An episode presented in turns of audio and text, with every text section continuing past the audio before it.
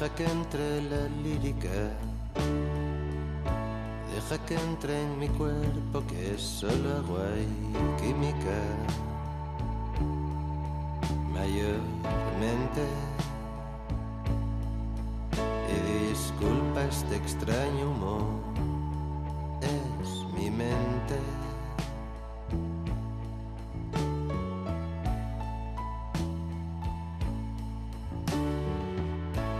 Ven y escúchala una vez más.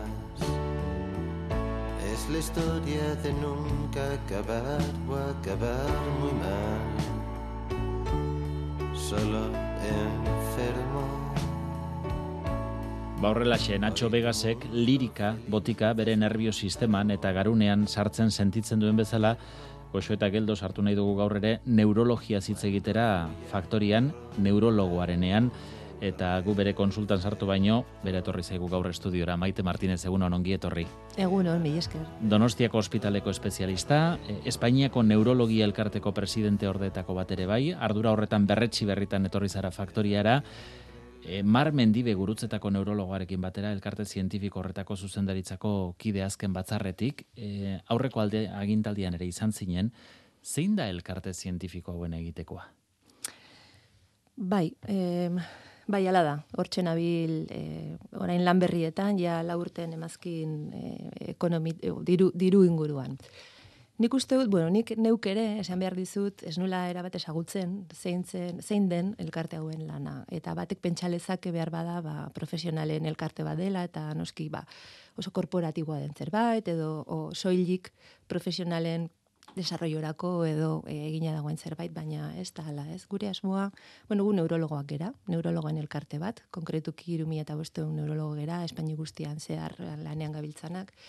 Eta hortaz, horrez gain, hau da, neurologoen onerako e, lan egiten dugu, nagusiki baien formakuntzarako, e, ikerketa sariak sortzen, eta bar, ba nahi dugu neurologiaren bitartekari izan, bai, e, gaixoen onurarako edo poblazio norma, normalaren ere. Ez? Guk ongi ezagutzen ditugu gaixotasun neurologikoak, ongi ezagutzen ditugu gure gaixoen beharrak, ongi ezagutzen dugu gura, gure lurraldeen e, ezagutzen ditu e, ezaugarriak, eta hortaz, ba, nik uste dut e, ongi ezagutzen dugula e, guk denok zer behar dugun, ezta? Hortaz, gure lana hori da, gure helburua hori da. Jendeari e, gaixotasun inguruko e, informazio egoki bat luzatu, e, gaixotasun horiek nola prebenitzen lagundu, e, administrazioekin eta ministeritzarekin bitartekari egin, haiei adierazi gure gaixoek zer behar duten, e, ba, beste elkarte internazionalekin loturak sortu, munduan sortzen diren e, aurrerakuntza guztiak gure gaixoengan eritsi daitezen. Hortaz ez da bakarrik gure profes, profesionalen onerako lan egin, baizikan eta gu guztiontzako ba, e, beharrezkoa e, lortzen lagundu. Esango zenuke neurologoak geroz eta jende gehiagoren bizitzan daudela presente? Nik uste dut baietz. E, bueno, hori, e, nagusiki adinarekin lotutako gaixotasun asko ikusten ditugulako, ez? Dementzia, Parkinsona, iktusa, e, badinarekin oso loturiko gaixotasunak dira. Ez soilik, baina bai, adinak badu pixu bat, ez? Hortaz, gaur egun kalkulatzen da uneko gure e, poblazioaren uneko gehiak nola baiteko gaixotasun neurologiko bat daukala, ez? Eta e, ba, aurre ikusten ditugun zifrak eta aldaketak direla eta, hau da, geroz eta denbora e, gehiago bizi garen, ez? Ba hori e, gora etorriko da, ezta. Orduan nik uste dut e, edo nork ez, e, daukala etxian norbait, ba migraina bat duena edo gaixotasun neurologiko bat duena edo gurasoetan edo anaiarrebetan eta bar. E, eta neurologia, e, arazoriei guztiei erantzuteko, asko garatu da azkenengo urte hauetan? Bai, bueno, ni, e, lan honetan hogeita bost bat urte badara mazkit eta kriston polita izan da e, zein bilakaera izan duen ikustea. Ez alde batetik e, ezagupenak asko garatu dira, bai diagnosi mailan aukera handiak sortu dira eta e, batez ere tratamendu aldetik. Ez garai batean e, neurologia ikuste zen, ba ez dakit horrelako zientzia deskriptibo bat bezala, ez bueno, dia, asko diagnostikatzen genuen, baina sendatu gutxi eta aldiz nik uste dut azken urteetan e, aukera handiak sortu direla eta horrek ba, hortxe jarri gaitu. E, zu e, espezialista neurologia baskularrean e, zara eta Donostia ospitaleko iktusaren unitateko arduradun ere bai, ama urte egingo ditu aurten unitate horrek, zenbaterainoko aldaketa ekarri du, aipatu dituzun hogeita urte horietan unitate bat bereziki e, iktuserako jartzea. Eukitzea. Bueno, kriston, kriston polita izan da, ibilbide guztia e, bizi, bizitzea, ze, zuk diozun moduan, gaixotasun honekiko jarrera erabat aldatu da. Ez gara batean pentsatzen zen, behin burmuin batean, ba, iktusa e, gertatzean ia dena aukera guztia galdua zeudela, eta aldiz, ba, gaur egun eta espaldi badakigu hori ez dela horrela, oraindik hainbat gauza egin daitezkela. Ez orduan, sortu dira, ba, tromboak kendu, eta gertatzen ari den hori saiesteko hainbat aukera, ez? Eta horrek era bat aldatu du iktusaren inguruko panorama. Eta ba, beste arlo guztietan bezala, ezagupen espezifiko bat eduki, eta horrelako antolakuntza espezifiko bat eduki, eta e, horrekiko lan zehatz bat egiteak ba, asko laguntzen du ez. E, iktusaren kasuan, beti azpimarratu izan zaigu, bere alakotasuna dela gako nagusietako bat, ez da? Bai, bai. Bueno, iktusa ez da e, gaixotasun bakar bat, mundu handi bada, eta bueno, ez da erresa bitzetan esplikatzea, baina egia da, gehiengo bat e, iktus iskemikoak direla, hau da, e, arteria bat e, isten duen e, oztopo bat e, sortzen, sortzearen ondorio, ezta. Orduan lehen minutuetan eta zenbait eta lehenago trombo edo stoporik entzen badugu, ba, e, ontzeko aukerak asko zaundiagoak dira. Ez orduan, denbora ezinbestekoa da bai. Hmm. E, gaitz askori aurre egiteko nabarmentzen zaigu beti prebentzioa dela e, gakoetako bat, e, gaixotasun neurologikoetan ere bai, edo ez beste? Era bat, bai, iktusarekin jarraituz, behar irakurriko zenuten, baina guk guztio jakingo bagenu, euneko haundi, haundi bat, baina haundi esaten dudanean, behar bada euneko laro gehiago da. Segun eta zer irakurtzen duzun, behar bada zifrak aldatu daitezke, baina euneko haundi bat saiestuko genuke ongi zainduko bagina. E, ongi zaindu zer da. Eta e, iktusa e, iktusaz gain e, dementziek ere e, zer ikusi handia daukate e, egin dugun bizi moduarekin eta hainbat gauza gure esku daude eta soilik gure esku. Esan nahi dut erretzailea ba naiz ni naiz eta mikoak ezin du horrekiko gehiegi egin ez?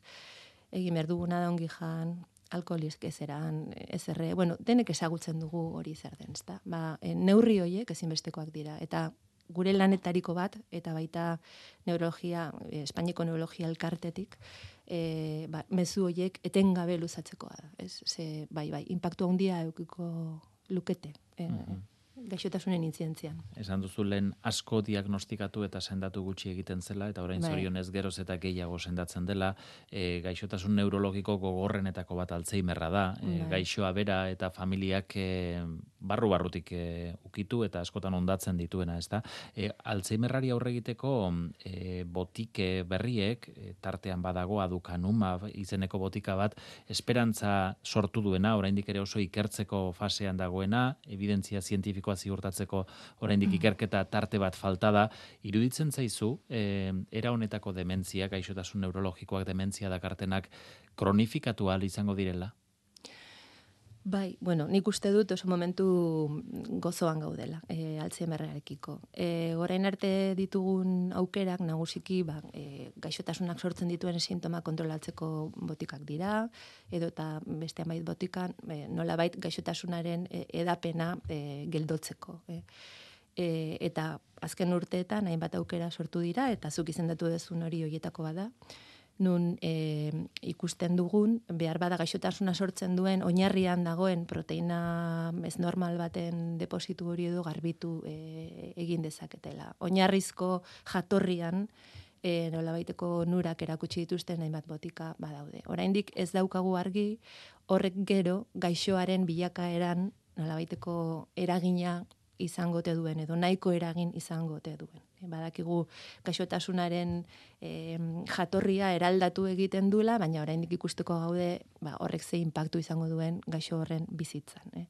Baina nik uste dut e, ditugun pistak onak direla. Eta horren gurtetan e, honekiko aldaketa bat e, ikusiko dugula. Eta gainera altziemerrean, ba geroz eta e, herramienta gehiago ditugu lehen bailen diagnostikatzeko. Badakizu orain ba beti ere bilakaerari begiratu hartzaiola eta ikusi behar dela gaixoak ba, benetan okerragotzen den eta bar geroz eta pista gehiago ditugu bai neuroirudiaren eskutik eta beste biomarkatzaile batzuen eskutik eta bar ba gaixotasuna hori lehen bailen diagnostikatzeko eta hori ere beste aukera on bada. Azkenengo entzun dena da odol analisi baten e, bidez diagnostika hori e, Bai. laster posible izan daitekela edo A ez da inazkarra izango. Oraindik, ba, nei, gertatzen zait, ba, batzuetan irakusten dit- ditut, hainbat gauza esaten du, jo, jala, ez horrela hori izan. Eh? E, normalean gauza pixkat geldogo dijoazte, baina nik uste dut hori iritsiko dela. Bai, Mhm. Nola nahi ere tratamendu hauek oso dira garestiak. bai. E, uste duzu osasun publikoa gauza izango dela era honetako tratamentuak jende askok behar dituenean horri aurre egiteko. E, bai, oso garestiak dira, eta e, gainera beste medikuntzako beste hematarloetan, hematologian, e, nola ez minbizian, eta bara, hainbat aukera sortzen ari dira, eta nik uste dut guztiak aukera bezala ikusi behar ditugula, eta ez amenazu bezala. Baina egia da, zerbait egin beharko dugula, e, ba, mm, guzti honi e, aurre egiteko. E, ni osasun publikoaren defendatzailea morratua naiz eta espero dut ba, e, baietz baina noski e, gauzak ezberdin egin beharko ditugu. E, eta denok hori ulertu behar dugu. E, zerbait aldatu beharko da hori e, horrela izan dadin. Ze osasuna ez da doainekoa. E, batzutan e, osasun publiko eta doainekoa ez ez. Doainekoa ez da. Diru asko kostatzen da dena. E, orduan, e, ba, nik espero dut baietz, erretoa kristona da. E, arduratua gaude, arduratua nola baita esateko, bueno, preokupatuak, ez? Bueno, pentsatzen nola egingo dugu, ez? Aukera hori sortzen denean, baina nik espero dut aukera sortzea. Egingo dugu, o, egin beharko dugu denok, e, ba, mm, barne refleksio bat, ez? Eta ikusi nola izan gaitezken efizienteago, baina bai, bai, lortuko dugu. E, ikerketa da e, gakoetako bat urratsu hauek guztiak e, emateko. Eta garuna oraindik ere e, lehen gai apasionante bat da e, Bai.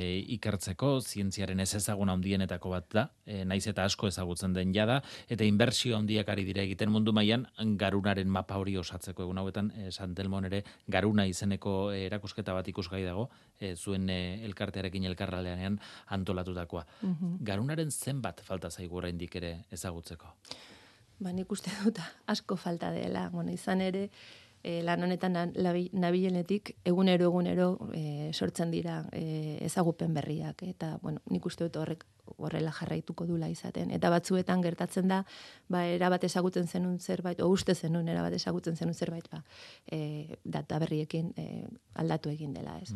Bai, ikerketa ezinbestekoa da, eta nire ustez gainera mediku hobea egiten zaitu e, pentsakera horrek eta ikertzeak, ez? Lotuak e, egon beharko litzateke, gaixoarekiko asistentzia, ikerketa on bat eta innovazioak barneratzeko aukera izatea, ez? Eta e, ikerketan e, egiten den inbertsio guztia ongi etorria eta behar beharrezkoa. Mm. Eta gure bizi ohiturak zenbateraino ari dira garuna bera aldatzen, eraldatzen, baldintzatzen. Esate baterako pantaiekeko egundoko esposizioa daukagu e, eta pantaiak aurrean izateaz gain etengabe datortzkigu handik e, bulkadak dela sare sozialen bidez, dela mezuen bidez, etengabe konektatuta egoteko eta zerbait berriaren zai egoteko, bera dago beti alertan e, egote bat.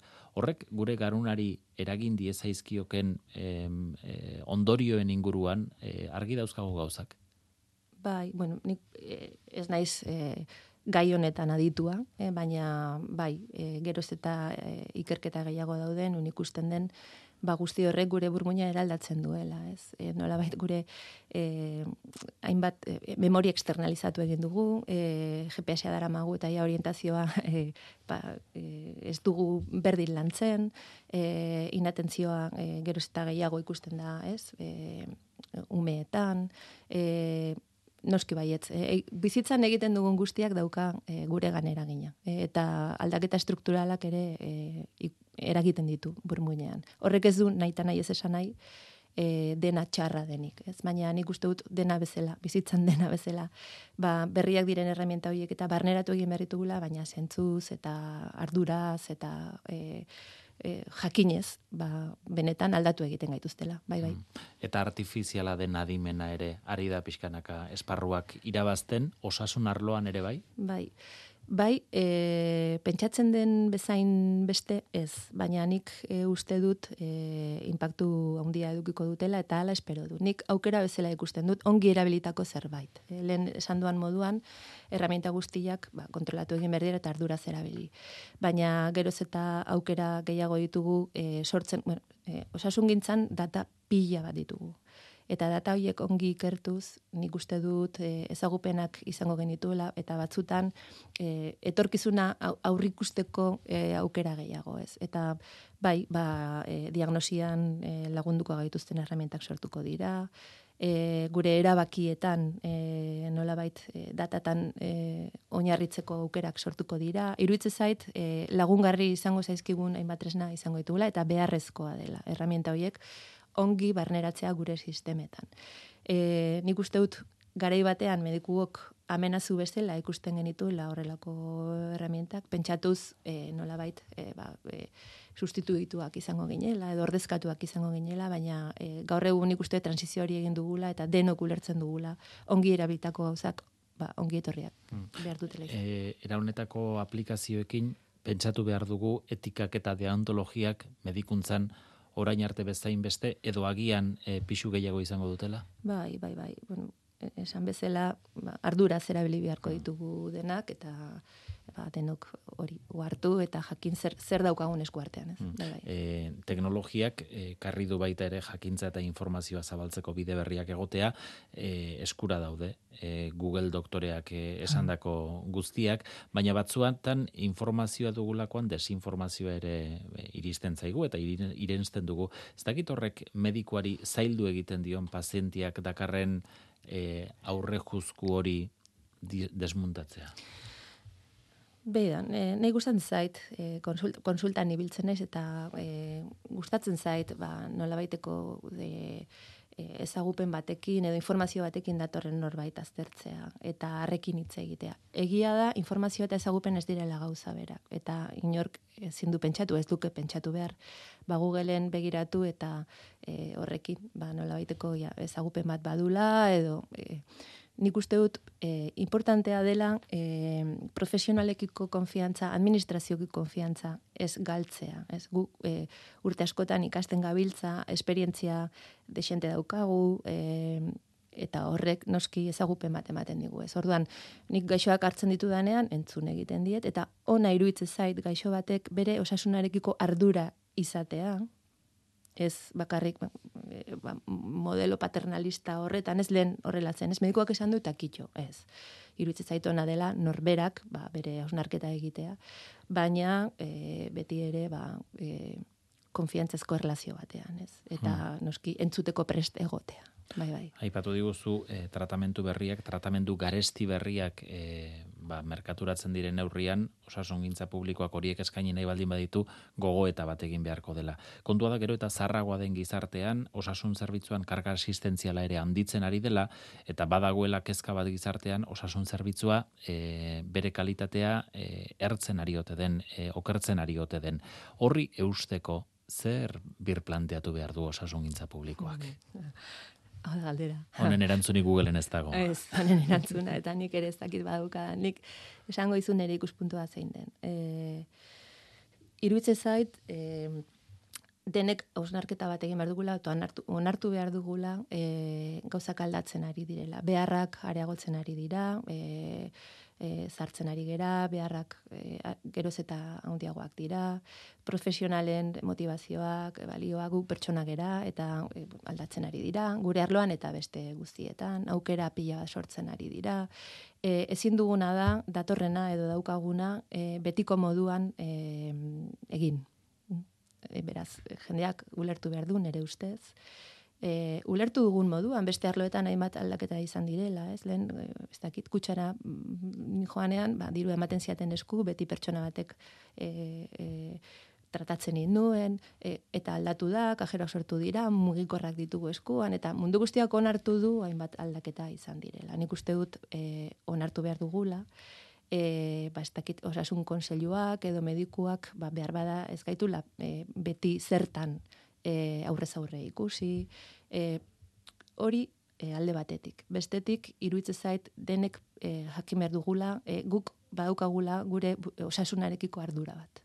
Eta e, arduratsua den e, erabilera bat egin behar dugula, e, ze e, rekursoak ez dira infinito. Eta osasuna dirua balio du. Hori besteko, ez? Orduan, e, arduratsu jokatu, e, ulertu gauzak aldatzen joan behar direla eta onartu eta pentsatu e, planifikazioan dabiltzanak edo konfiantza izan administrazioetan. Mm -hmm. e, kudeak eta ikuspuntutik, e, osakidetza e, Euskadiko enpresarik handiena da, e, kudeatzea hain gauza handia zaila da. Ez dakit eredu deszentralizatuago batek lagun dezake, edo, edo egokiru ditzen zaizu dagoela zentzu hortan antolatua eta dimensionatua? Beitu, nik ez dakit badaukadan e, horrelako eta e, jarduteko ezagupenik. Ez nik e, kudeak eta egin dut oso maila e, gaixotik oso gertu. Eta gero ospitaleko bueno, ba, subirekzioan izan itzan denboratxo batean, eta ikuspuntu hori ere badaukat. Hainba gauza zentralizatu egin behar dira, e, eta beste hainbat nik uste dut e, kontrako, deszentralizatu ze lurralde bakoitzak, e, gizarte bakoitzak baditu bere bere berezitasunak, ez? E, kontrolpean eta arduratsu, baina nik uste dut e, konfiantzaz jokatu behar dela eta ulertu profesionalek badaukatela e, irizpide bat e, eta e, bikaita, bikaintasunez jokatzeko asmoa beti. Ez dira nola nahikoak erronkak. Maite Martinez, neurologoa, Donostia Hospitalean eta Neurologia Elkarteko presidente ordea. Eskerrik asko gaur Euskadi Ratira etortzeagatik, urrengo batera arte. Mi esker.